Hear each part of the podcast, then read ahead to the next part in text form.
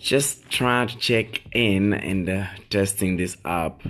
So right now I'm in my bedroom with my wife, and um, I'm just trying to, yeah, interview her of certain things that seem to be rather sensitive. So I hope she becomes cooperative. So my wife's name is Cynthia. Yeah, so she happened to, to you know, to take my last name. So she's Cynthia Mwaba. And right now she's troubling me like a child. Okay, so baby. Um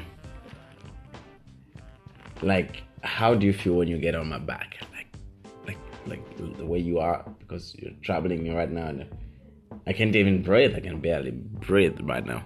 So how do you feel? Uh, huh. I feel like I have everything. I've found everything. Yeah. Oh, Yes. have I just become your father all of a sudden? Mhm. Oh, you gotta be kidding. Seriously. Yes. So, uh, what if I asked you to get off? Would you be mad? Yes. Why? It's my bag. It's not yours. Now, do you think I can get on my back?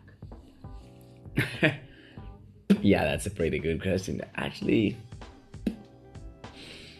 you know, I never said when we get married you're gonna be getting my back like this. Come on, it hurts. Get off.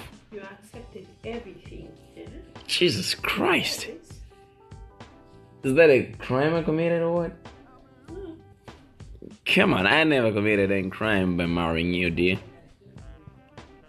Oh, gosh. Hey, Yeah. you gotta get off. Excuse Mm-hmm. that's it for now, people. You've heard it from her. She's found everything in me, and she doesn't just, you know, wanna, you know,